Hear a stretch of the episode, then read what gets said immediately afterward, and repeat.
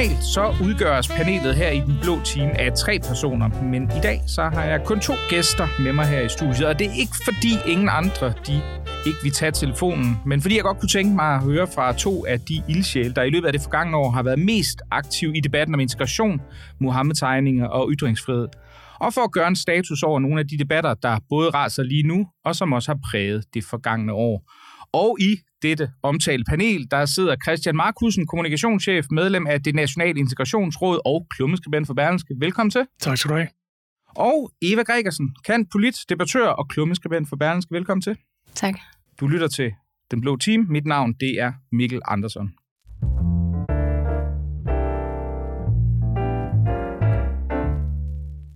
Onsdag kom det frem, at de svenske myndigheder har nægtet en person, som ikke er Rasmus øh, Paludan, men antageligvis sagtens kunne være det, og demonstrere foran den tyrkiske ambassade. Det skete angiveligt af hensyn til den offentlige orden. Og hvis det stod til et flertal af danskerne, så burde danske myndigheder gøre præcis det samme. For mere end hver anden af de adspurgte i en nylig meningsmåling mener, at det skal være ulovligt for Paludan at brænde koraner foran den tyrkiske ambassade. Og i undersøgelsen, der har Analyseinstituttet Voxmeter også spurgt om, hvorvidt politiet skal kunne nægte visse grupper og personer at benytte deres grundlovssikrede ytrings- og forsamlingsrettigheder, hvis det skyndes at koste for betydelige ressourcer til beskyttelse af de pågældende grupper og personer. Omtrent halvdelen af de adspurgte, 47,7 procent, erklærer sig meget enige eller enige, mens blot 28 procent er uenige eller meget uenige. Så altså i Danmark, der nægter man nu folk ret til at demonstrere, og i Danmark vil et flertal ønske, at vi gjorde det samme. Så noget, det kunne jo altså tyde på, at slaget om øh, den offentlige mening er ved at være tabt for sådan nogle ytringsfundamentalister som os her i studiet. Hvad siger du, Christian Markusen? Jeg siger, at øh, på 10 år efter øh, Mohammed-tegningerne blev udgivet, der er lavet i Jyllandsposten en leder med overskriften Vold virker. Og det synes jeg, vi har kunne konstatere på, på mange niveauer, men også her i, i, i det her, der konkret handler om Paludan, hvor at danskerne er sådan set villige til at øh, opgive øh, noget, noget frihed for at få noget tryghed. Og øh, vi er vi er øh, vi er konfliktsky, vi er bange for øh, vi er bange for vold. Og når vi så har nogle kræfter, der er så voldsparate, som vi har set, at, at folk er i forhold til Rasmus Paludan, men også i det hele taget i forhold til satire og, andre, og undervisning andre steder, hvor voldsmandens veto virker, jamen så har vi en tendens til, at, øh, befolkningen i hvert fald i, i, i, i stor del har en tendens til at bøje af øh, og, og simpelthen acceptere det frihedstab, som det er. Og, øh, og det jo, det er da, det er da bedrøveligt, men øh, har vi så tabt? Altså nej, det synes jeg ikke forstået på den måde, at øh, jeg synes, den, øh, den offentlige debat og politisk set, der synes jeg, at ytringsfriheden står stærkt. Det er mit klare indtryk, at øh, at på Christiansborg, der har det ingen gang på jord at begynde at begrænse ytringsfriheden. Og jeg ser også meget få i den offentlige debat, der, øh, der sådan virkelig taler for at indføre en blasfemiparagraf eller på anden måde øh, øh, begrænse ytringsfriheden. Så der er sådan lidt to lag i det. Altså den almindelige befolkning, de kunne godt bruge øh, øh, lidt mere... Øh, lidt mere kampgejst, men jeg synes politisk og øh, i debat Danmark, der synes jeg faktisk, at vi står stærkt. Eva Gregersen, altså, man, man kunne jo sådan stille det spørgsmål, om, om den her udvikling, det er noget, der sker på grund af eller på trods af Muhammed-tegningerne, ikke? Altså er det, fordi vi har jo ligesom fået den, og i næsten, gennem næsten 10 år haft den her store diskussion om ytringsfriheden på de høje principielle navler. Så, så kan man sige, at det er så en funktion af, at folk, de, i din analyse, at folk de ligesom lægger sig ned og tænker, okay, jamen, øh, så kan det ikke nytte noget at sætte os imod længere, eller er det tværtimod øh, øh det modsatte? Altså til at starte med, så vil jeg sige, at jeg er meget enig med det, Christian siger med, at der er to øh, lag i det her, hvor det ene, det er den offentlige opinion helt bredt, øh, befolkningen, når man stiller meningsmålingsspørgsmål. Øh, og det andet, det er, hvad kan man sige i den offentlige debat? Hvad mener seriøse meningsdannere i det her spørgsmål? Øh, politikken lavede en øh, artikel i forrige weekend øh, med overskriften er det tid til at lukke munden på Paludan, eller sådan noget i den stil. Øh, og man havde så stillet øh, fire personer øh, spørgsmålet, og de mente alle sammen, at det var ikke tid til at lukke munden på Paludan. Øh, det var så alle sammen nogen, der man heller ikke ville forvente, ville mene, øh, at det var tid til at gøre det. Øh, det var Pia Kærsgaard, Jakob Mchangama, Halime Ugus og... Øh, hvem var den sidste? Den fire? Jeg kan ikke huske det. Nej, øh, beklager. Mm. Øh, øh, og øh, jeg undrede mig øh, på Facebook over, at øh, politikken ikke havde fået nogen, der var der, der mente det modsatte øh, ind i spalterne. Og det kan være, tror jeg, fordi at det er der ikke nogen, der har lyst til at mene. Altså, at det er meget svært at mene i debat Danmark i dag, at man skal lukke munden på Rasmus Paludan. Øhm, og det er jo en, en sejr for opinionen. Men så har vi den her meningsmåling, øh, og jeg hæfter mig ved øh, i de spørgsmål, du læste op, øh, at der er fokus på, i, i den ene er der en vending med, øh, med henvisning til Danmarks sikkerhed, øh, og i den anden er der en, en vending med, øh, hvis det skønnes at koste for betydelige ressourcer. Øh, og det er jo så der, hvor der kommer noget øh, elastik ind i spørgsmålet, fordi jamen, øh, med henvisning til Danmarks sikkerhed, hvad betyder det? Er det, hvis det er for at forebygge et øh, umiddelbart forestående øh, terrorangreb, som man vurderer, man kan, man kan stoppe ved at forbyde det her? Eller hvad, hvad er det for nogle overvejelser, der ligger bag øh, den afvejning? Øh, og der tror jeg også, at noget, der er vigtigt, er, at vi skal have en øh, national samtale om, hvad det er, øh, der er på spil. Fordi lige nu alle kan se, at det er upopulært øh, at brandkoraner det er upopulært ude i verden, øh, men der er også sådan et, et spørgsmålstegn øh, med, hvorfor er det egentlig, vi tillader den her mand at gøre det her, der er så upopulært. Altså, øh, der, der er et, det er som om, vi har en samfundsmodel, som gør, at vi er nødt til at tillade det, men der er ingen, der rigtig forklarer og forsvarer, hvorfor vi har den samfundsmodel, eller det er der, men det er debattører. Jeg tror, vi savner at have en national samtale for en led i af toppolitikerne, hvor vi forklarer og forsvarer, hvorfor det er rigtigt og godt, at vi gør det. Ja, fuldstændig enig. Og, øh, og der er radikale jo et godt eksempel, fordi de var jo med til at afskaffe blasfemiparagrafen, og de stemte også imod, da Fri Grønne foreslog, at den skulle genindføres. Men de blev væk fra salen. De deltog ikke i debatten. Så vi har ikke haft det her, vi har ikke haft øh, for eksempel det radikale venstre ude og, og sætte ord på, hvad er det ved ytringsfriheden og ved Rasmus Paludans ytringsfrihed især, øh, der er værd at forsvare. Fordi øh, grund til, at øh, Frigården kom med det her forslag, det var faktisk helt specifikt at stoppe Paludan. Og, øh, og der kunne jeg da godt have tænkt mig, at en del af den nationale samtale, som Eva også efterlyser, også kom fra sådan nogen som radikale, der, der jo gør det rigtige på mange måder i forhold til at ja, afskaffelse af blasfemiparagrafen, men ikke har mod til at sætte ord på. Og jeg tror, det er vigtigt, særligt over for deres vælgere, som jo må, må antages at være nogle af dem, der øh, er i blandt de her procenter, der gerne vil forbyde det, at de sætter ord på, hvorfor er det her, øh, hvorfor er det vigtigt, hvorfor er det, hvorfor er det værd at forsvare, også selvom det koster mange ressourcer, hvad er det for nogle demokratiske øh, principper, der er på spil. Så der er jeg fuldstændig øh, enig med det. Men kunne man ikke også forestille sig, at der var bare en eller anden sådan grundlæggende metaltræthed i befolkningen, uanset at vi jo har det her flertal af både meningsdannere og også politiske partier, der mener noget andet, hvor man sidder og tænker, ej, magter vi det nu en gang til? At vi skal til at have nedbrændte ambassader og, og alt det andet, vi oplevede under Mohammed-krisen. Er det så ikke? Altså trods alt, han er en perifær obskur skikkelse, Paludan, og herreste Gud, vi overlever nok som samfund, hvis man laver en eller anden form for, for øh, til lejligheden opfundet noget med ordensbekendtgørelsen, som man gjorde i Sverige, eller et eller andet Lex Paludan, der sagde, at lige præcis som han gør, må man ikke. Altså, det, jeg vil vel forestille mig, at det var den logik, som mange mennesker havde. Jeg ved naturligvis ikke, at vi kan heller ikke sammenligne med tidligere årstal, men... Jo, øh, det kunne man øh, godt forestille sig, det er, men det ændrer bare ikke på, at de her principper stadig er gældende, og de er stadig vigtige.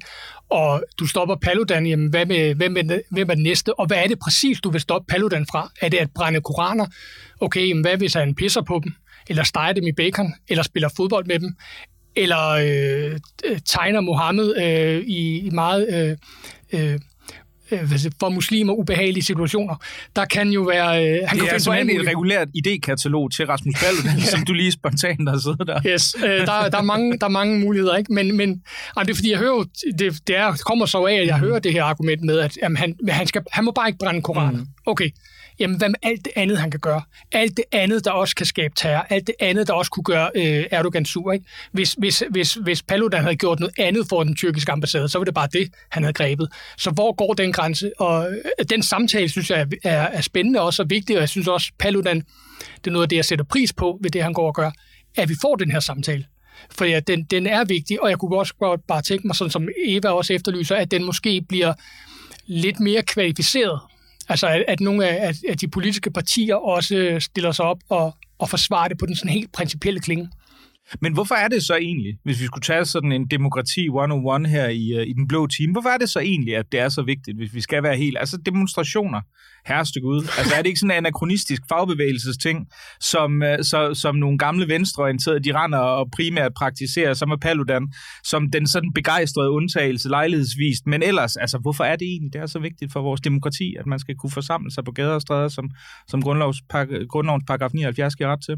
Jamen altså grundlæggende så er det jo, øh, så er det jo vigtigt for, at øh, man kan fortælle sine magthavere og fortælle, øh, fortælle medier og fortælle resten af befolkningen, hvad, hvad, man, hvad man mener. Og øh, hvis man synes, at landet er på vej i en forkert kurs, og det er jo ret oplagt, at det er det Rasmus Paludan, han, øh, han, han synes, så er det bare vigtigt i et demokrati, at man kan give, give udtryk for det. Og, øhm, og, og enhver skal vi sige, begrænsning af den mulighed for politisk at, øh, at kunne kan, altså for at kunne give sin mening til kende på den måde, det er, øh, det er et, et tilbageskridt øh, for, for, den, ja, for vores demokrati. Øhm, Jakob Holtermann, som er lektor i retsfilosofi, Øh, han har, øh, han, han fra, har fremhævet det argument blandt andet i en kronik i Weekendavisen, øh, hvor at han siger, at han henviser til Max Webers begreb med den karismatiske autoritet, og siger, at de religiøse magthavere, øh, altså de øh, islamiske lærte i det her tilfælde, øh, de er ligesom øh, besjælet med en karismatisk autoritet i kraft af, at de står som repræsentanter for noget guddommeligt. Øh, og det betyder, at deres ord får en særlig vægt, øh, i kraft af, at de, de er forbundet med noget overjordisk. Og når man øh, øh profanerer øh, islam, øh, og når man river det ned fra en pedestal, øh, øh, altså når man skinner de hellige tekster, øh, når brænder en koran, når man håner, spotter og latterliggør islam, så fjerner man den karismatiske autoritet og får det ligesom alt sammen lidt mere ned på jorden, sådan så man i højere grad forholder sig til, okay, de magthavere, der vil have os til at gøre x, y, z, hvad er egentlig deres argumenter for at gøre det, som ikke er, øh, at Gud siger det, og okay, Gud siger det, så må vi heller gøre det. Øh, og det er det, der er øh, øh, den positive værdi i blasfemien. Øh, at det bliver værtsligt, at det bliver sekulært, øh, den magt og de politiske interesser, som der udveksles. Øh, og det er derfor, vi skal tillade blasfemi. Det er også, øh, det er også den der, man hører også ofte det her med, at jamen, blasfemien, det er noget med at, det er noget med at slå muslimerne oven i hovedet, eller øh, det, det er noget med at udskamme en minoritet men man har slet ikke blik for, at satiren og blasfemien er øh, magtkritik i sin essens, og at islam jo er en, en magtfaktor, både sådan globalt, men også i den enkelte muslims liv og i vores samfund. Jamen, der er det en af de mange magtfaktorer, der er i et samfund, og det skal jo også kunne kritiseres, også med øh, satiriske og blasfemiske midler. Jeg må indrømme, da jeg så den her meningsmål, der var jeg egentlig lidt overrasket. Altså, jeg, jeg havde forventet, hvis nogen, jeg, jeg kan, der, der har sandsynligvis været tidligere en tilsvarende slags, som jeg så ikke renter, men da jeg så, at andelen var så stor, der faktisk gik ud for det, så, så slog det mig, at danskerne var et, for mig at se måske mere pragmatisk folkefærd og mindre ideologisk, end, øh, end vi umiddelbart, øh, end vi sådan umiddelbart forestiller os, hvor vi måske af skæbnens luner blev kastet ind i den her Mohammed-krise med de implikationer, som de så havde. Jeg ved ikke om, altså, fordi, fordi jeg synes da et eller andet sted, at det er sådan en, en forstemmende udvikling, øh, mm. som man kan observere her. Jeg ved ikke, om det er en fornemmelse, I deler. Jo, altså det, det, det, det synes jeg også, det er, men jeg, jeg, jeg hæfter bare, mig bare stadig ved, at det politisk ikke har nogen gang på jord, og at, at der i debat Danmark ikke er... Øh, øh, der er ikke, det sælger ikke mange billetter at, at være imod ytringsfrihed på den måde. Men øh, jeg, ja, hvad skal man sige, i det undrer mig sådan set ikke, at, øh, at tallene er, som de er, øh, netop fordi, ja, vold virker. Øh, så, så jeg er på den måde ikke overrasket, men det, jeg synes, det er et meget højt tal, jeg synes, det er, øh, det er ret trist. Og, og, det, og det, en del af årsagen er jo også, hver gang nogen skal ud og forsvare Paludan, så kommer der sådan en besværgelse. Jamen, jeg er jo ikke enig med, hvad han siger, eller øh, ja, jeg synes, det er helt forfærdeligt, hvordan han er og hvad han gør, men... Og så kommer så forsvaret. Og, og, og det er jo klart, hvis, hvis, han, hvis det, han gør, hvis substansen i det hele tiden øh, skal vi sige, bliver gjort til noget negativt, og hele tiden bliver gjort til noget uden værdi. Nu snakker vi om, at blasfemi har værdi, ikke? Hvis, hvis, det, øh, hvis det er sådan værdiløst, og det er bare ondskabsfuldt, jamen så, så er det klart, så virker det offer, det er, at forhindre ham i at, at, at komme til ord, øh, jo mindre. Så, så ja, igen, den principielle snak om, hvorfor det her det er vigtigt, også selvom vi øh, er uenige med Paludan, den øh, savner jeg. Men er den, er den uhyggelige erkendelse i nogen grad, som vi måske også kunne, kunne udlede af Mohammed-krisen også, og, og, og vi måske så udmyndte i Sverige også, at demokratier på et eller andet tidspunkt i forhold til pres også har et breaking point, fordi nu, altså under Mohammed-krisen ender det jo med, at Anders Fogh går ud og giver sådan en halvkvædet undskyldning eh, på Al Jazeera, om det så havde nogen effekt eller ej, skal jeg ikke kunne sige, men han gjorde det trods alt under hæftigt pres. I Sverige ser det så ud til, som vi diskuterede i sidste uge, der, der ser det ud som om, at tyrkerne sætter sig på bagbenene i forhold til at indlemme Sverige i NATO på grund af netop de her koranafbrændinger. Og nu er de jo så gået ud med, med en udmelding om at sige, at af hensyn til den offentlige orden, så kan man altså ikke få lov til at brænde koraner af. Så det kunne jo godt se ud som om, at på en eller anden måde, så kan demokratier også presses til, til et eller andet form for breaking point, og det er vel også næsten uomgængeligt et eller andet sted. Altså, der, det er vel en, en, et pres, som det er meget svært at modstå over for for eksempel så store sikkerhedsinteresser, som er involveret i, i NATO's optagelse, eller Sveriges optagelse i NATO. Ja, altså i forhold til det her med metaltræthed nogen på Mohammed-krisen, så er det rigtigt, at vi øh, på sin vis har vendet os i øh, 18 år til, at vi giver efter. Øh, og på den måde der, virker det som om, det ikke er nyt, det her med, at okay, når vi bliver presset og truet med vold, så, så er der ikke noget at gøre. Men noget, jeg synes er meget vigtigt at skelne mellem, det er, at øhm, jeg, jeg taler om, at der er flere vetoer i spil. Altså hvis vi taler om den målrettede form for terror, som vi kender som voldsmandens veto. Det første veto, det var rettet mod de kreative professioner, øh, mod kunst, mod satire, øh, Ja, du er selv satiriker, Mikkel. Du er en af dem, der har været i målgruppen for Voldsmandens første meso. Øh, og du har jo også, det har jeg rost dig for før, men du har jo været ude at sige, at du tør ikke længere lave satire med, øh, ja, du sætter dine egne ord på. Ja, ja, ja, ja, men det er altså, det er altid et ambivalent ting at blive, blive rost for ens kujonerede adfærd. Men ja, det er rigtigt. Jeg har skrevet et indlæg, øh, der handler om, at øh, da jeg lavede Rokokoposten, som var det her netsatiriske tidsskrift, altså der, der stod vi jo frem og sagde, jamen vi vil jo ikke gøre grin med Mohammed. Øh, og jeg tror også, det var Koranen, så vidt jeg husker, fordi at, øh, altså, vi har jo ikke lyst til, at vi havde ikke på det tidspunkt lyst til, og det har jeg stadig ikke for den sags skyld, nu laver jeg så ikke Rokokoposten længere, men vi har ikke lyst til at leve under politibeskyttelse, eller risikere at få hovedet hugget af. Ikke? Øh, og sådan tror jeg jo, altså, så det, det, kan jeg jo, det skriver jeg også i den selv samme tekst, i øvrigt, den kronik i politikken, hvis jeg husker rigtigt. Øhm, altså, det, det, sådan tror jeg, de fleste har det jo i praksis. Altså, de fleste satirikere i Danmark, det kan være, der er nogen, der lyver om det, eller både for sig selv eller andre, det skal jeg ikke kunne sige, men de fleste ved jo udmærket godt, at der er, der er, der er kun én grund til, at man undlader at gøre grin med Mohammed, ikke? For, de, for, for rigtig mange i hvert fald. Lige præcis, og det er derfor, jeg synes, det er så prisværdigt at tale højt om det, fordi vi kan jo se, der bliver jo ikke lavet ny satire, eller for den sags skyld ny kunst. Altså, der er ikke blevet skrevet de sataniske vers 2.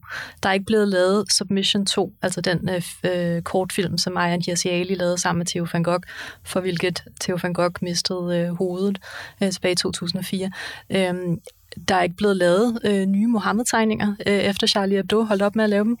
Øh, og øh, det er det første veto. Og det der er ved det, det er, at det er målrettet nogle individuelle kreative sjæle, som hver især skal, skal sætte livet på spil, hvis de skal forbryde sig mod det her veto.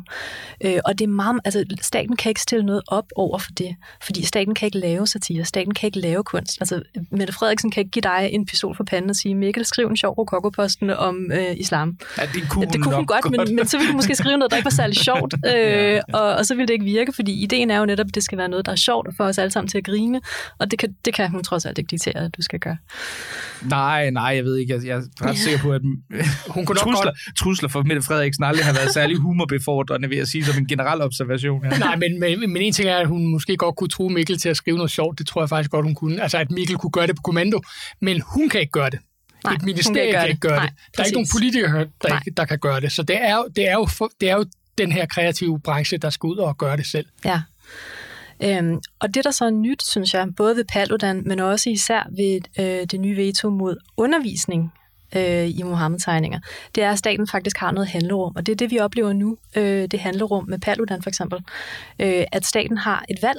Staten kan vælge at gå all in på at beskytte ham, øh, afsætte alle de milliarder, der skal til for, for politibeskyttelse, øh, og, og øh, altså stå ved, at det er det, vi gør i Skandinavien. Øh, eller staten kan vælge at vakle øh, og indskrænke øh, rettighederne til, til, til det. Øh, fjerne hans politibeskyttelse, sådan som radikale kan, måske gerne vil have. Senior Stampe i hvert fald er ja, meget tydelig omkring. Væk ja. med den. Men det er jo, det er jo en sjov øh... revival også af debatten egentlig, fordi det var jo ligesom om, at vi var kommet til, og det, det var jo et, et, et, egentlig et, på sin egen mærkelige måde egentlig et lidt dejligt punkt, hvor der næsten var en vis accept af, at Rasmus Paludan togede rundt med sit, sit koranafbrændingscirkus, og de fleste faktisk ignorerede det. Men nu ligesom om det er vågnet igen, ikke? Jo, men den fortælling vil jeg faktisk gerne udfordre, øh, fordi øh, i Danmark har vi netop den her fortælling, hvor vi, vi siger, jamen øh, der var ballade på Nørrebro, og så øh, øh, lærte muslimerne, at det var ikke øh, det var smartest at ignorere ham, øh, og så dukkede han op på Blågårdsplads, og så var han Mutter alene, og vi har alle sammen glædet os over de billeder. Øh, men sagen er den, at der faktisk er en lang række områder i Danmark, hvor Rasmus Paludan ikke får lov til at demonstrere, øh, at, altså hvor politiet påbyder ham at flytte demonstrationen til andre steder, end der, hvor han anmelder dem, øh, og ikke øh, vil beskytte ham, hvis han forsøger at demonstrere. Øhm, sidste år så, så problematiserede jeg det her på Facebook, og var i den uafhængige for at tale om det med Aske Jul, og efterfølgende talte han med Paludan og fik ham til at sige, Altså han sagde, okay Rasmus, hvor er det, du ikke kan demonstrere i Danmark? Så nævnte Paludan fire steder, øh, eller fire politikredse, hvor der er byer, jeg tror det var Odense med Voldsmose, Gellerup Parken i Aarhus, et sted i Esbjerg og et sted i Skive. Øh, og jeg gjorde så det efter det, at jeg øh, anmodede om agtindsigt for de fire politikredse, øh, for at få deres version, sådan så vi ikke kun har det for Paludan, men sådan så vi ved fra politiet, okay, hvad er det helt præcis, der er foregået. Øh, og jeg har fået svar fra tre af politikredsene, øh, men selvom det er ni måneder siden, så mangler jeg faktisk faktisk stadig høre fra Østjyllands politi. Øhm, de bliver ved med at sige, at øhm, du skal nok få det om lidt, du skal nok få det om lidt, øh, men sagen er meget kompleks, og uha, nu har vi også brug for en udtalelse fra politiets efterretningstjeneste, og ja, så det er stadig noget, jeg venter på, men så skal jeg nok skrive om det, når det er. I de, i de tre øh, øh, aktindsigter, du så har fået, trods alt, hvad er anført som grundene der? Øh, jamen, det er manglende evne til at opretholde sikkerhed, hvis han, øh, altså de henviser til, at han tidligere er blevet mødt med stenkast, øh, hvis han har forsøgt at demonstrere de steder, og øh, øh, det ene sted, det er en, foran en moské i Skive, øh, og der henviser de til, hvordan lokationen er fysisk indrettet, altså politiet kan ikke, øh, der, der er for mange buske, der er for mange øh, træer, der er for mange, øh, så de øh, uvedkommende kan fornemt trænge ind, og politiet kan ikke, øh, ja, så, så det er simpelthen sådan nogle øh, overvejelser. Det er ret spændende, jeg læste også en, en, øh, en øh, en afvisning, der var for en nazi-demonstration i 90'erne, mener jeg det var. Og det er på samme måde, som Eva beskriver det, at det er meget sådan, øh, meget detaljeret. Det er noget med, at der er for mange porte og indfaldsveje, og folk de kan stå i vinduer og sådan noget, så de gør sig virkelig mange overvejelser om, hvilken rute man må tage, hvor må man stå. Og det, det lyder som om, det er det samme, de har gjort her, ikke? at de kigger rent faktisk på lokationen og siger, at den her, den kan vi simpelthen ikke forsvare. Altså det er sådan nærmest sådan militær sprog. Ikke? Og, øh. og det er lokationen i Skive, men så er der jo også Voldsmose, hvor vi alle sammen har set billeder af nogle åbne veje, hvor at der simpelthen bare er flere hundrede øh, ja. unge mænd, som det jo hedder, øh, som, som ja, altså tydeligvis går amok over det, øh, og som også øh, er stolte af, at de formår at holde Paludan ude af Voldsmose. Ja, og, der, og billederne fra, altså de der videoklip, der var fra Voldsmose der, er jo helt vilde. Altså det er et politi, der ikke kan de kan vidderlig ikke, det er rigtigt, hvad de siger, de kan ikke opretholde sikkerheden, i hvert fald ikke med, med, med det, de stillede med der. Og øh, Paludan, han når faktisk ikke engang ind i Voldsmose, han bliver simpelthen trængt væk, og, og de må køre ham væk i en bil. Øhm, og, og det er jo en, det er jo en helt vild erkendelse som samfund. Okay, der er simpelthen et område, vi ikke kan kontrollere. Og det er, øh, som hvis jeg forstår, hvad du siger på den der agtindsigt, øh, men det er, det, det er vel stadig gældende. Altså hvis Paludan prøver i dag at komme ind i vores mose, så er det vel samme svar, han får. Og efter således at have konstateret, at den kommunale beplantning i øh, Skive gør det fuldstændig ufor, øh, uh, umuligt for politiet at håndhæve sådan grundlovssikrede rettigheder, så tænker jeg, at vi går videre til et, et stadigvæk tangentielt uh, relateret emne, men også lidt anderledes.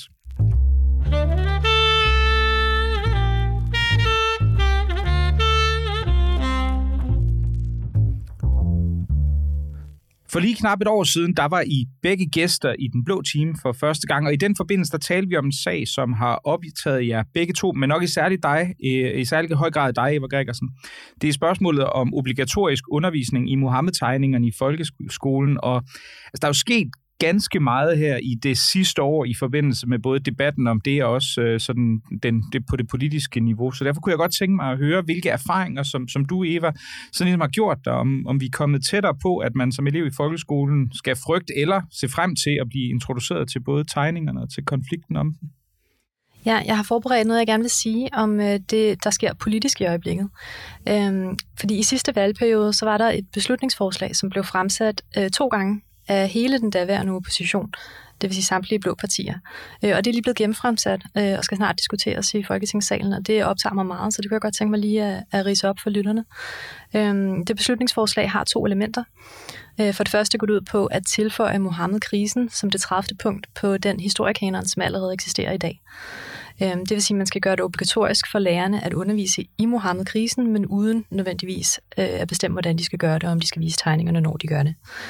Øhm, og den anden del, øh, som jeg synes er den mest vigtige og interessante del, øh, den går ud på at udvikle undervisningsmateriale om Mohammed-krisen til den officielle undervisningsportal, som hedder emu.dk. Øh, og det er så noget materiale, som lærerne i folkeskolen frivilligt kan vælge at bruge, når de underviser i Mohammed-krisen. Øhm, og det står ikke ekspliciteret i beslutningsforslaget, men det er tanken, at øh, det her materiale skal, så skal indeholde Jyllandspostens øh, øh, avisside, altså primærkilden til Mohammed-krisen. Øhm, og den del af beslutningsforslaget, den stammer ikke fra politikerne, den stammer fra en lærer, øh, nemlig øh, formand for Religionslærerforeningen John Rydal, som øh, umiddelbart efter halshugningen af Samuel Paty, den franske lærer, øh, gik ud og sagde, at der findes ikke noget undervisningsmateriale om Mohammed-krisen, som indeholder tegningerne. Hvis politikerne gerne vil have, at vi skal undervise i det, så må de passende gå forrest og udvikle noget materiale, som kan demonstrere, hvordan staten synes, det her kan gøres på en lødig måde, og give os noget moralsk rygdækning, øh, når vi gør det. Øhm, så han lagde ligesom presset tilbage på staten, fordi politikerne på det tidspunkt var ude og sige, at vi skal undervise i det her. Øhm, og så sagde han, okay, men så må I gå forrest. Øhm, og øh, det beslutningsforslag, det blev som sagt øh, fremsat første, første gang, var det for to år siden, øh, og der blev det nedstemt af en samlet rød blok. Øh, de havde ikke særlig gode argumenter, men de havde et flertal, og derfor gik det meget smertefrit. Øh, men så skete der det, at SF øh, kom helhjertet og slagkraftigt ind i kampen, og det var lidt af en game changer. Øhm, jeg kunne godt tænke mig lige at citere noget, som Pia Olsen Dyr sagde i sin tale på SF's landsmøde, som blev holdt 11. september 2021, øh, øhm, hvor hun talte meget passioneret om øh, Samuel Paty og om voldsmandens veto. Og der sagde hun, citat, Hvor meget frihed er vi parate til at afgive for følelsen af sikkerhed? Og hvor sikkert synes vi egentlig det er, hvis en tegning kan betyde, at nogen føler sig berettiget til at slå et andet menneske ihjel? Kan vi tige det faktum ihjel, at undervisning i historie og samfundsfag kan betyde dødstrusler, og som vi så det i Frankrig, fører til et bestialsk drab. Citat slut. Og samtidig så meldte SF sig klar til, at de nu ville stemme for Blå Bloks beslutningsforslag. Og det betød, at den daværende socialdemokratiske etpartiregering stod til at blive bragt i mindretal. Og det ville regeringen meget gerne undgå, Øh, så det man gjorde, det var, at man købte sig tid ved at sige, at det her emne med lærernes selvcensur øh, faktisk er så vigtigt, at justitsministeren, ikke undervisningsministeren, men justitsministeren, nu ville indkalde partilederne, ikke undervisningsordførerne, men partilederne, til forhandlinger om lærernes selvcensur med deltagelse af blandt andet Udenrigsministeriet.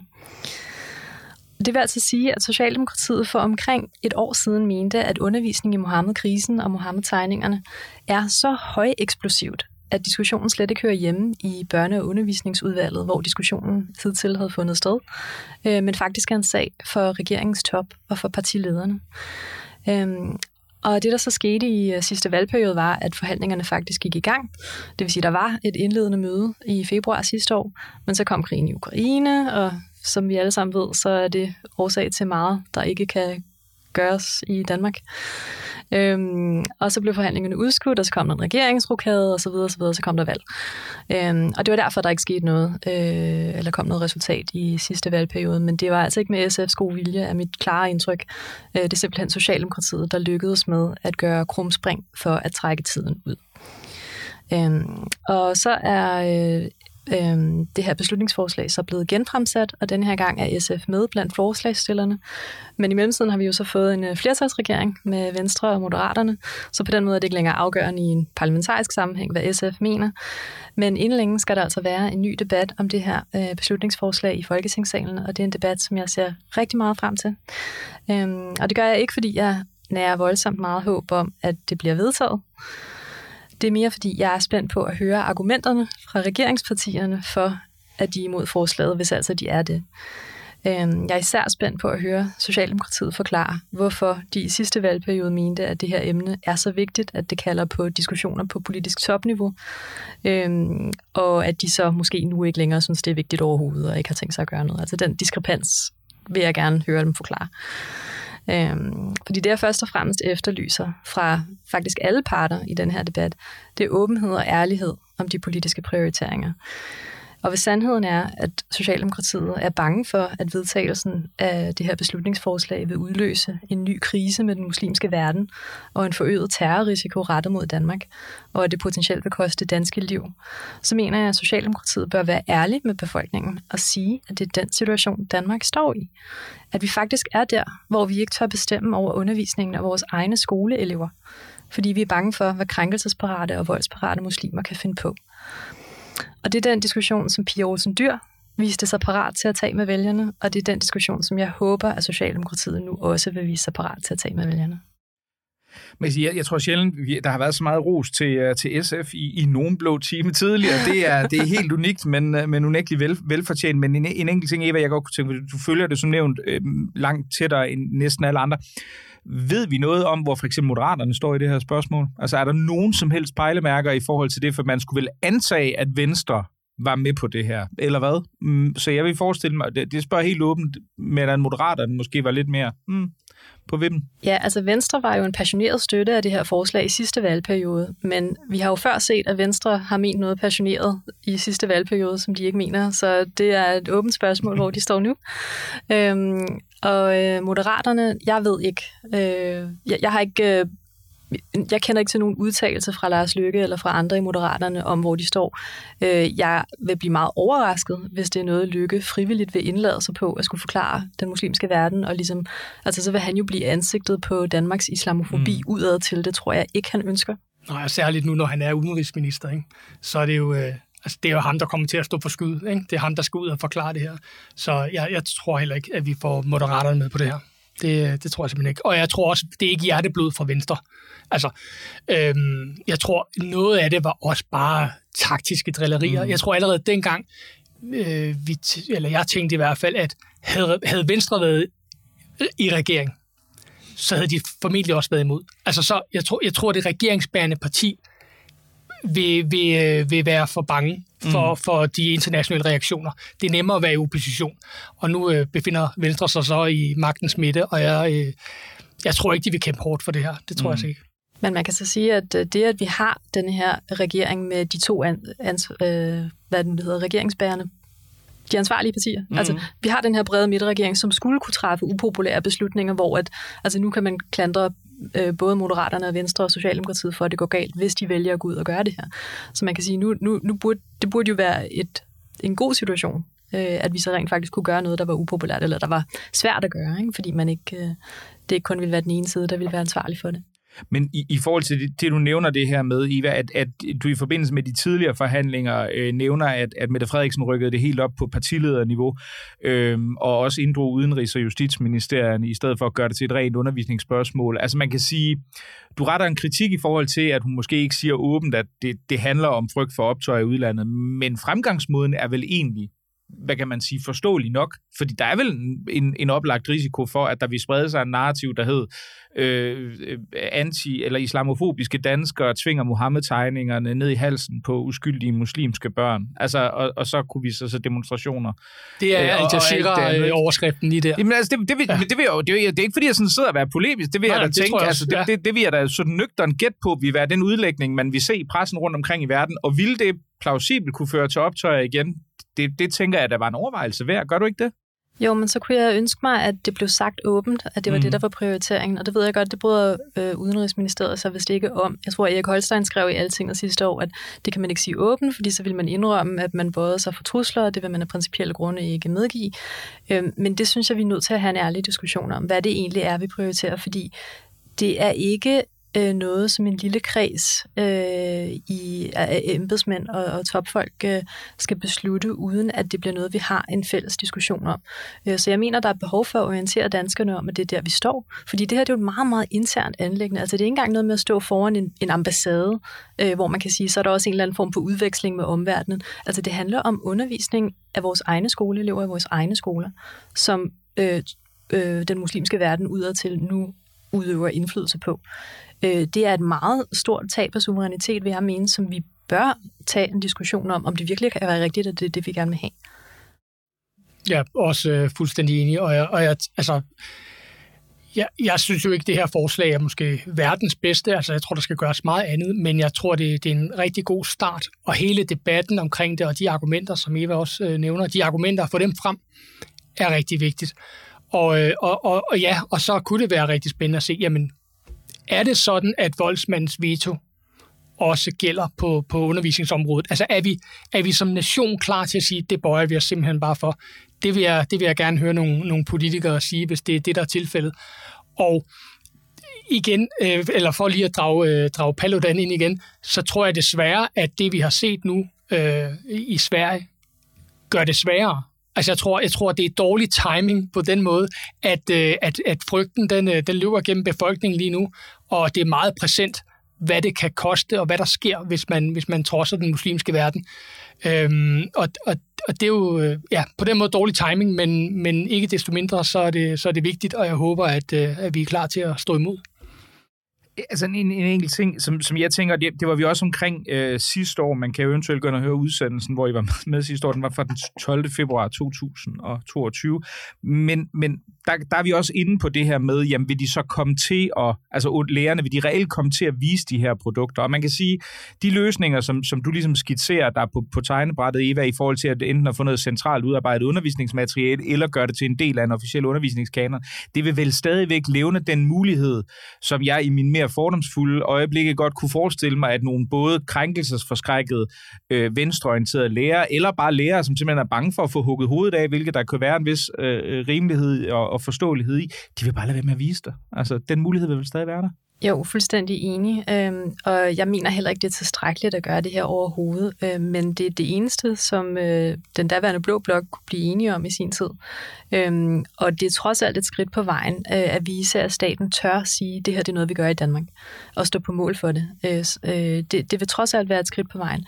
Jeg tror, hvis det blev vedtaget, øh, og jeg tror ikke engang, det bliver det, men hvis det blev vedtaget, øh, så tror jeg, at det næste skridt vil være at evaluere på det. Øhm, altså simpelthen, og vi, i det hele taget skal vi have nogle flere undersøgelser af lærernes selvcensur. Øh, ikke kun hvad, hvad angår tegningerne, men hvad angår øh, alle de emner, som de jo måtte opleve som for konfliktfyldte øh, til at kunne gennemføre en, øh, en, øh, en normal undervisning i. Øhm, øhm, jeg tror også, øh, altså bare, bare det, at man vedtager det her, og får den samtale på lærerværelserne også. Altså, det, det, for mig ser det her et langt, øh, hvad skal vi sige, et langt sejt træk for at gøre, for at normalisere øh, det at undervise i, i, i Mohammed-tegningerne. Og hvis vi fra statens side siger, det er helt i orden, det er okay, så, så er der, og, og hvis der er nogen, der oplever noget, så er der fuld opbakning til at, at, at passe på dem, øhm, jamen så, så tror jeg, vi starter en samtale, for så kommer der jo samtalen om, hvordan underviser du i det, hvordan underviser du i, i det, og så, så håber jeg da, at der er en vis faglig stolthed, når historielærerne sidder, og, øh, sidder omkring bordet og taler om deres historieundervisning i 9. klasse, hvor de viser, øh, eller hvor de øh, omtaler øh, krisen og underviser den, at man får en reel snak om, jamen, viser du tegningerne? Nej, hvorfor gør du ikke det? Og kunne man gøre det på den og den måde?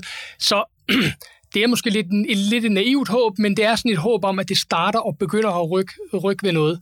Og så er jeg helt enig med Eva i, at der skal, øh, der skal evalueres på det. Man kan jo se, hvor mange gange materialet bliver downloadet. Altså man kan også øh, man kan spørge, altså er det noget, I bruger, viser i tegningerne og sådan nogle ting.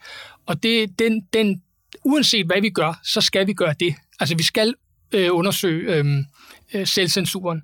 Øh, og også øh, altså simpelthen finde ud af, er der, altså hvor stort er problemet, hvor, hvor kommer problemet fra, i hvilke situationer øh, har man de her problemer, er der en bestemt type klasser, er der en bestemt demografi i den klasse, alle de her ting, alle de spørgsmål, det er nogen, vi har nogle antagelser om. Jeg kunne godt tænke mig, at vi fik noget, øh, noget reelt viden om det, og at man også måske løbende evaluerede på det her, fordi jeg, jeg tror faktisk, at der er et problem med selvcensur øh, blandt lærere, og jeg tror ikke engang, at de alle sammen er klar over, at det er det, de gør. Jeg tror, mange af dem kommer med andre forklaringer, didaktiske forklaringer, eller, eller de øh, selvcensuren bliver, bliver øh, framet som, at jamen, vi, vi tager jo bestik af, hvad det er for nogle elever, vi har, og sådan nogle ting. Men i bund og grund, når man kommer ind til kernen, så handler det faktisk om, at man er bange for konflikten, enten med eleverne, eller forældrene, eller sin ledelse, eller sine kollegaer. Og, og der kan det her beslutningsforslag være med til at, at skubbe på den, øh, den kulturforandring, som skal til hovedet på blokken. Hvis vi nu mødes om et år her øh, i øh, hvad det hedder, i podcastkælderen på Østerbro. Øh, tror jeg så, at øh, der er nogle af de lovgivningsinitiativer, som du har skitseret, Eva, altså i forhold til enten undervisnings, produceret undervisningsmateriale eller en historiekanon, hvor i det her det vil blive, øh, være blevet vedtaget og skulle indgå som del af?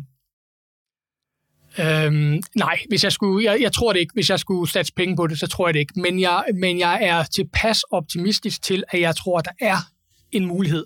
Og jeg tror måske også, der er en mulighed for, at hvis det falder, så vil man måske komme med noget andet. Altså så vil, så vil regeringen komme med et, et, et alternativ, som måske ikke er lige så godt, men som er et skridt på vejen. At forestille sig, at de bare fuldstændig lukker den der snak ned og ikke gør mere, øh, den tror jeg faktisk, det, det har jeg faktisk lidt svært ved at forestille mig. Deler du Christians forsigtige optimisme? Eller forsigtig pessimisme, ja. det vil. Men, øh, ja, ja, jeg, er også, jeg, jeg tror heller ikke, det bliver vedtaget i den her omgang, men jeg synes, det er positivt, at vi det igen og igen bliver rejst. Øh, altså det, jeg, tror, jeg tror ikke, at Folketingets partier vil glemme det. Øh, jeg tror ikke, den offentlige debat, at vi er færdige med at tale om det. Det håber jeg i hvert fald ikke. Øh, jeg vil gøre mit til, at vi ikke er det. Jeg vil også gerne hjælpe.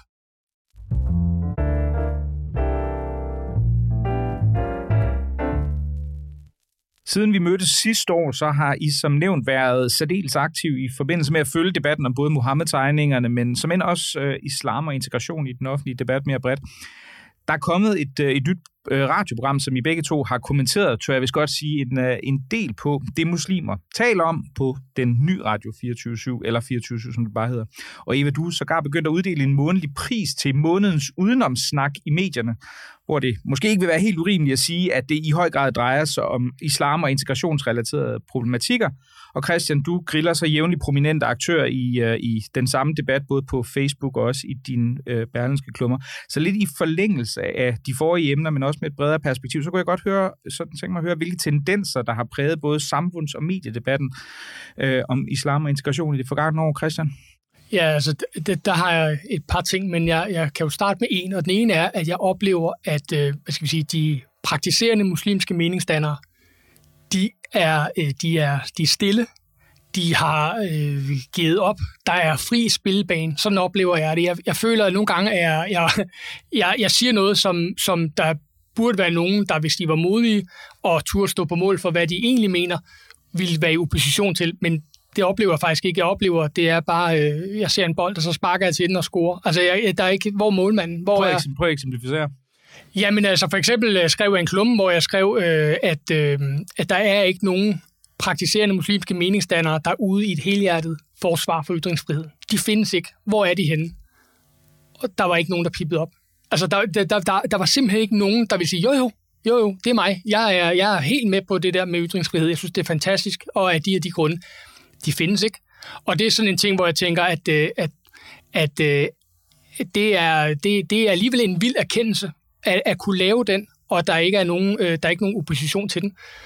Øhm, jeg synes også, de går lidt stille med dørene i forhold til altså, blasfemiparagrafen. Altså, det er meget sjældent, der er nogen, der pipper op om det, selvom vi ved, at et kæmpe flertal af, af muslimske borgere, øh, men også af meningsdannerne formentlig inderst inde, godt kunne tænke sig en blasfemiparagraf. Det er bare ikke noget, man snakker om. Det er simpelthen for upopulært. Men altså, der, øh, så den, der føler jeg, at der, der er sket et skred, og der er en, der er en kamp, der er, der er vundet. Øhm, så kan man sige, så er, der, øh, så er der i forhold til den, den øvrige debat, og der er det jo interessant, synes jeg, at det her folketingsvalg, der lige har været, jo stort set ikke handlede om udlændingepolitik. Altså, der, der, det var meget lidt, der blev talt om det. Og øh, selv de partier, som jo har slået sig op på at have noget med, øh, altså at brænde for det her, ikke Nye Borgerlige og Dansk Folkeparti og øh, Danmarksdemokraterne, havde heller ikke rigtig så meget at sige om det. Og det er jo interessant, at det, er det et udtryk for, at en, der, er der en kamp, der er vundet, eller, er det, eller, eller har man bare ligesom tabt syne af hvad øh, problematikken? Øh, det, det, det, det, synes jeg, det synes jeg er interessant, øh, og jeg tror, Ja, øh, måske, er det, måske er det et udtryk for, at der er, der er et slag, der er vundet. Vi er enige om rigtig meget, øh, og så, øh, så er vi måske klar til næste fase af udlændingdebatten. Øhm, selvom jeg nu ser tegn på, at der er, øh, at der er, der er nogle slapper tendenser. Altså, det er, det er som om, der også er enighed om, at der, vi kan godt lige slappe lidt. Og der tror jeg, der kommer en modreaktion på et tidspunkt. Og vi går i gang med en ny fase. Men lige nu er der sådan, der, der er våbenhvil. Ja. Øhm, ja, øh, jeg er enig i, at øh, det er som om, der er kommet mindre modstand. Øh, altså nu har jeg jo selv været ret aktiv med, med mange øh, øh, indspark i debatten. Øh, og jeg oplever, at, øh, at der er kommet en, øh, øh, en, en tendens, hvor til at starte med fik jeg meget modstand. Øh, og så i takt med, at den modstand ligesom ikke har... Øh, har, har vundet, øh, altså har fået mig til at, at tige stille og, og trække mig, øh, så lidt ligesom Paludan, uden sammenligning i øvrigt, øh, så, bliver, så, så er der en enighed om at ignorere i stedet for. Øh, og det synes jeg er, altså jeg er glad for, at der er mindre modstand, men jeg er ærgerlig over, at vi ikke får mere debat. Mm. Øh, mere legitim debat og udveksling af argumenter. Øh, men jeg vil sige, øh, øh, der er to positive udviklinger i forhold til konkrete debatter, synes jeg. Det ene er øh, den her udbredte accept, som jeg oplever, der er kommet af, at Mohammed-tegninger vises i undervisningen. Altså umiddelbart efter Samuel Paty øh, døde, så var der øh, Claus Hjortdal, som er formand for skolelederforeningen, ude og sammenligne det at vise por- øh, tegninger i undervisningen med at vise porno i undervisningen. Den slags hører vi slet ikke mere. Altså der er ikke nogen, der vil stå på mål for, at det på en eller anden måde er krænkende at vise de her tegninger. Alle har, eller altså, den er ligesom vundet, at det skal man kunne gøre i Danmark, fordi det er en del af vores historie, og selvfølgelig skal man vise primærkilden. Øhm, og øh, den anden ting, som jeg vil fremhæve, det er, at når vi taler, øh, når vi ser på, hvad de muslimske, øh, praktiserende muslimske meningsdannere siger om krænkelser af islam, øh, så synes jeg også, at vi kommer tættere på kernen, fordi i takt med, at vi ikke længere øh, synes, at det er enormt synd for muslimer, og de bliver hetset, og det, det er mobning og visbentegninger osv., øh, så begynder øh, de også at argumentere lidt mere for, okay, hvorfor er det, at det er et problem for dem, øh, at islam bliver krænket. Øhm, og nu har jeg ikke, har det ikke med her, men øh, øh du nævnte du det, muslimer taler om, og deres programredaktør på 24 som hedder Omar Al-Khatib, han deltog i en af deres udsendelser her i september øh, 2022 med øh, øh, Thomas Hoffmann, professor i islamisk teologi, og før omtalte Jakob Holtermann. Øh, og øh, der sagde Omar øh, noget med, at Øh, Øh, han synes, muslimer skal holde fast i, at islam skal være ophøjet, og de skal ikke acceptere, øh, at det bliver, øh, nu kan jeg ikke huske hans eksakte ordvalg, men de skal ikke acceptere, øh, at det bliver krænket, og det bliver hånet, og det bliver spottet, og det bliver latterliggjort, fordi så mister religionen sin essens. Og det sidste er et eksakt øh, quote. Øhm, og en anden øh, praktiserende muslimsk meningsdanner øh, fra øh, et lidt andet segment, øh, det er Elias Lamrabet, som er talsmand for Hisbutaria, og han har også øh, for nylig været ude og tale om, øh, hvorfor de muslimer ikke skal acceptere krænkelser og koranafbrændinger, hvor han siger, at det er en rød linje for muslimer, at de ikke skal acceptere hundspot og latterliggørelse af islam, fordi hvis man accepterer det, så vil øh, islam blive udvandet, øh, så vil religionen miste sin magt over muslimerne. Øh, og det ser jeg som, øh, altså de, de kombinerede citater ser jeg som lidt af en tilståelsessag, hvor man siger, jamen altså hvis vi ikke, hvis vi ikke kan ophøje islam til det her ukrænkelige, så er islam ikke rigtig noget. Altså så mister muslimerne interesse for det, så, altså, så og det synes jeg så, så bliver det meget tydeligt, at det er en politisk interessekonflikt mellem nogle folk, der gerne vil have, at religionen skal have den her ophøjede magt over øh, hvordan samfundet skal indrettes. Og så også andre, som mener, at det ikke skal være religion, øh, der bestemmer samfundsindretningen. Øh, og det synes jeg er godt, at vi ligesom får afklaret, det er det, det handler om. Og det er jo også sjovt ind i den her snak om, øh, er, er, islam, øh, er islam en magt? Øh, når, jeg, når jeg har talt om det her med, jamen det er, satiren er magtkritik. Så altså, nej, nej, nej, det er hån af muslimer. Det har blandt andet Omar faktisk sjovt nok også sagt. Ikke? Men, men, så, øh, øh men så de forstår jo godt, at det er en magt. De forstår godt, at øh, jamen, hvis, hvis, hvis der er den her øh, kritik og satire af vores religion, så mister den sin magt. Så det er sådan lidt, de, de, spiller, lidt, øh, de spiller lidt på to heste øh, på den. Synes jeg det er meget sjovt. Og så noget, du sagde før, Christian, med at det er dårlig timing øh, for øh, beslutningsforslaget her i Danmark med Mohammed-tegninger i undervisning, og så Paludan i Sverige. Øh, på en måde tror jeg, det er dårlig timing, øh, men jeg tror også, at det, at vi har så mange forskellige sager med Rushdie, der blev angrebet i New York, øh, mm. Paludan med koranafbrændingerne, Mohammed-tegningerne, altså det viser ligesom, at det her det er ikke kun én ting, og hvis vi kan stoppe den ene ting, øh, så, så, er der, altså, så, så er der ikke nogen andre problemer. Altså det viser ligesom, at det er øh, en glidebane, eller der, at, at, at det, øh, mere vil have mere. Øh, Esat Sensyrk, øh, som er viceborgmester i Højtostrup Kommune for Radikal Venstre, som du jo har haft fat i gentagende gange på Facebook her for nylig. Øh, han var i Alice Fæderland i tirsdags, øh, hvor han øh, øh talte, øh, hvor øh, Holdermann, nu nævner jeg ham tredje gang, øh, men det var ham, der var i studiet for at debattere. Øh, han, han nævnte, jamen vi mangler at høre fra dig, hvorfor det er, du mener, at Koranen ikke må afbrændes, men hvorfor den samme argumentation så ikke også skal gælde for Mohammed-tegninger, for Rushdie, øh, for Submission, for, for alle de her andre eksempler, vi ser, øh, hvor øh, Sendtyrk han forstod vist ikke øh, indvendingen, tror jeg, men det er rigtigt, vi mangler at høre, hvorfor er det, det så ikke skal gælde for alt det andet? Ja, og det interessante ved lige præcis det der, det er, at de argumenter blev fremført. Altså, da Rushdie han øh, udgav sin bog og fik øh, fatwa imod sig, der var mange højtstående mennesker, der, der sådan lidt, ah, men han også lidt selv udenom det, og kunne han ikke bare lade være. Og det samme så vi med Mohammed-tegningerne, vi så det også med, med, med Submission-filmen, og øh, Charlie Hebdo også. Altså det er også, jamen, ja, de kunne jo også bare lade være. Det er også nogle grove tegninger, ikke? Og så, så, så den argumentation, den kører jo. Det, det er jo ikke bare Paludan, det er på alle mulige øh, parametre, at, at man prøver på at gøre islam gældende øh, på en måde, som vi ikke tillader, at nogen som helst andre, øh, hverken religioner eller politiske ideologier, øh, gør sig gældende. Og øh, så, så øh, det er... Øh, ja, ja det, det er lidt sjovt. At det, jeg kan godt se, øh, det er svært at svare på for, for Sendtyrk, fordi jamen, det argument blev faktisk brugt mod de andre ting også. Men det kommer lidt bag på mig, Christian, at du nævner, altså, øh, at det her med, at det er ligesom om, der er sådan en, en, en række debatter, hvor, hvor du ligesom, eller, eller det synspunkt, du repræsenterer, står alene og er relativt uimodsagt tilbage, fordi det, jeg synes, der har været interessant ved det forgangne år, det har jo blandt andet været lanceringen af det her radioprogram, fordi jeg synes jo, uanset hvad, har det jo, hvad man ellers mener om, om, om islam, og, og den måde, det bliver praktiseret på i nogle miljøer, så har det jo ikke været en stemme, der har været særlig prominent i den offentlige debat. Pludselig har vi fået sådan en, og jeg synes jo også, vi ser sådan en, en større til, tilkomst af folk med, med, med muslimsk baggrund, der blander sig fra det udgangspunkt i debatten. Ikke? Nu er der kommet flere stemmer, men alligevel så oplever du det som om, at, at debatten nærmest er, er ved at være afgjort på nogle punkter. Det er jo et sjovt paradoks, er det ikke det? Jo, men det er fordi, der ikke er nogen debat. Mm. Den, den kører, de kører i deres eget, øh, det er siloopdelt. Mm. Jeg vil gerne have debatten, jeg vil gerne møde dem, jeg vil gerne ind og så tage de der øh, debatter. Øh, du, du drømmer ikke om, hvor mange debatter, der har været nogen har forsøgt at få lavet med mig og, og nogle af de her mennesker, som, øh, hvor de ikke lige kunne øh, torsdag eller tirsdag, eller i det hele taget. Øhm, og, så, så det er rigtigt. Øh, det er slet ikke for at underkende, at de her strømninger, de er i samfundet, og de fylder mere og mere øh, på, på nogle områder.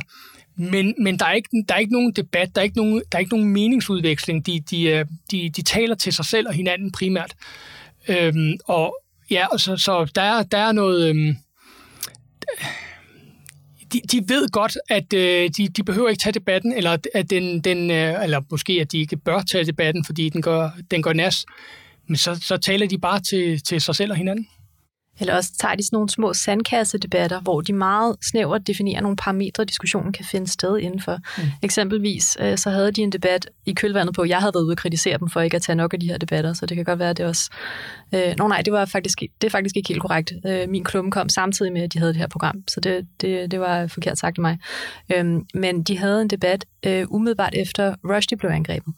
Øh, og det, at der har jeg det sådan lidt, det er relativt nemt for en flok sunni-muslimer øh, at tage afstand til Fatma mod Rushdie, fordi at den var øh, øh, shia-muslimsk.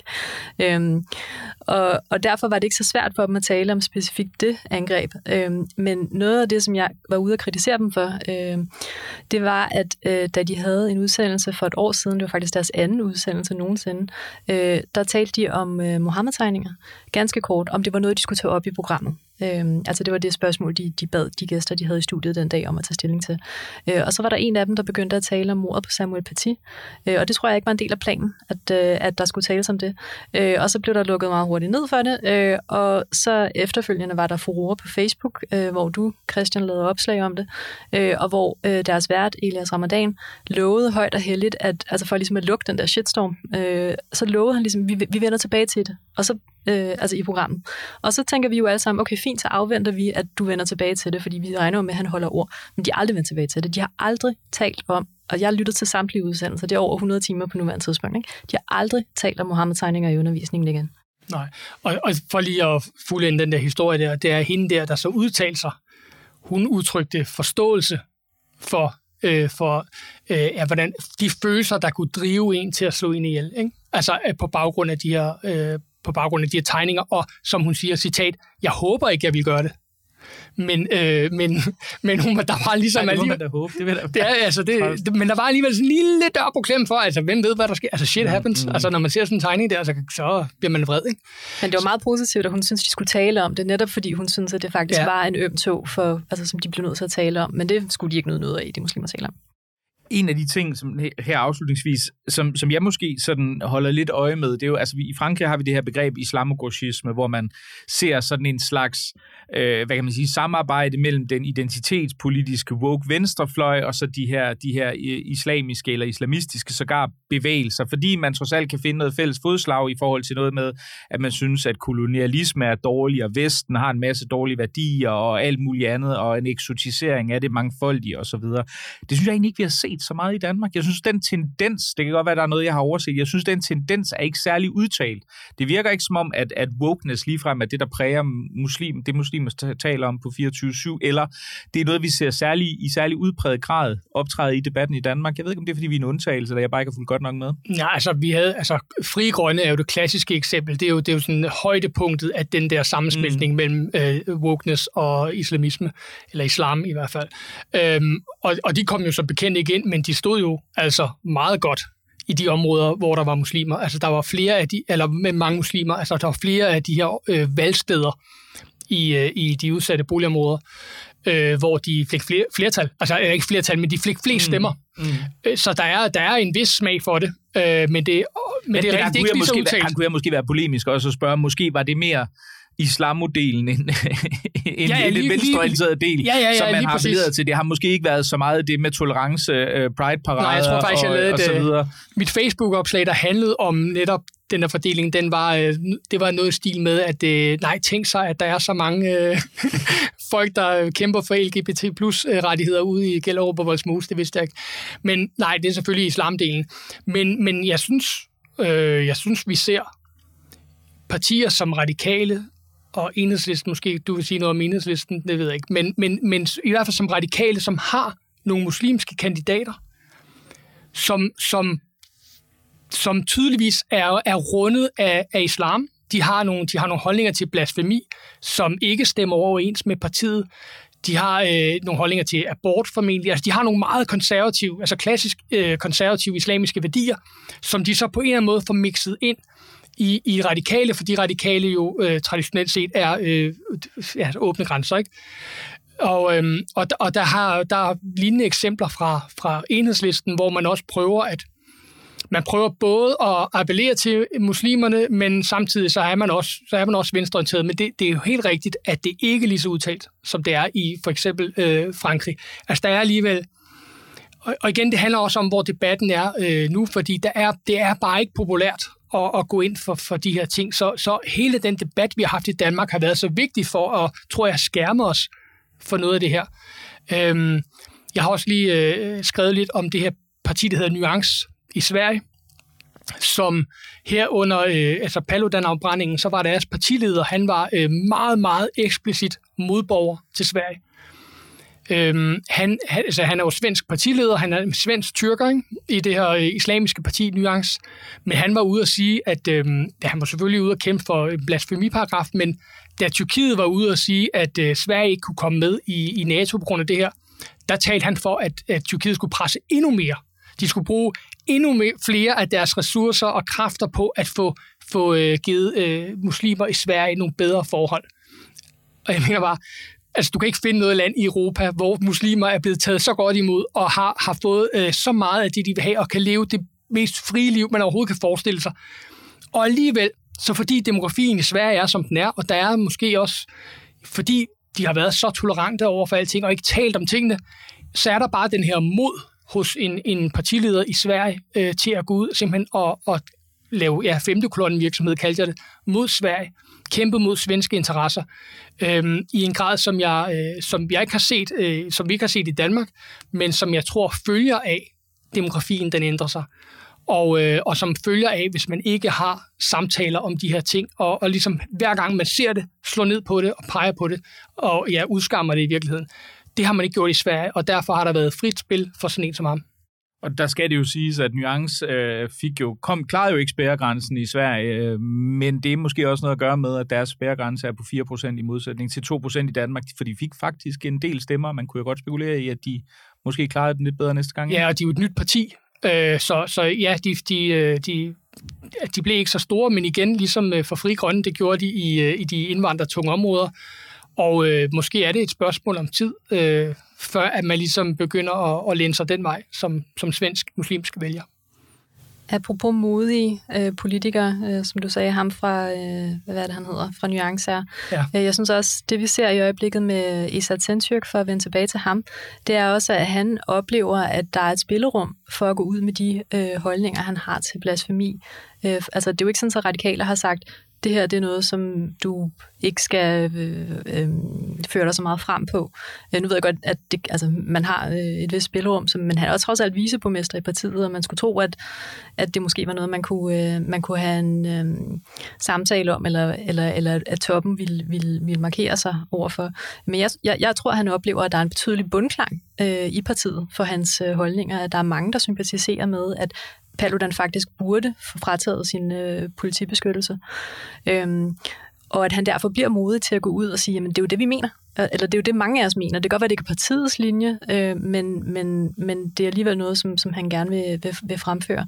Og der savner jeg, at radikale øh, går ud og, og, og i højere grad markerer sig som et parti, hvor jamen, hvis det er meget vigtigt for en at stoppe øh, Paludan fra at brænde Koranen, så er det ikke det rigtige parti, man er i. Altså, så skal man forstå, at man er i et meget sekulært parti, som vil stå vagt om ytringsfriheden.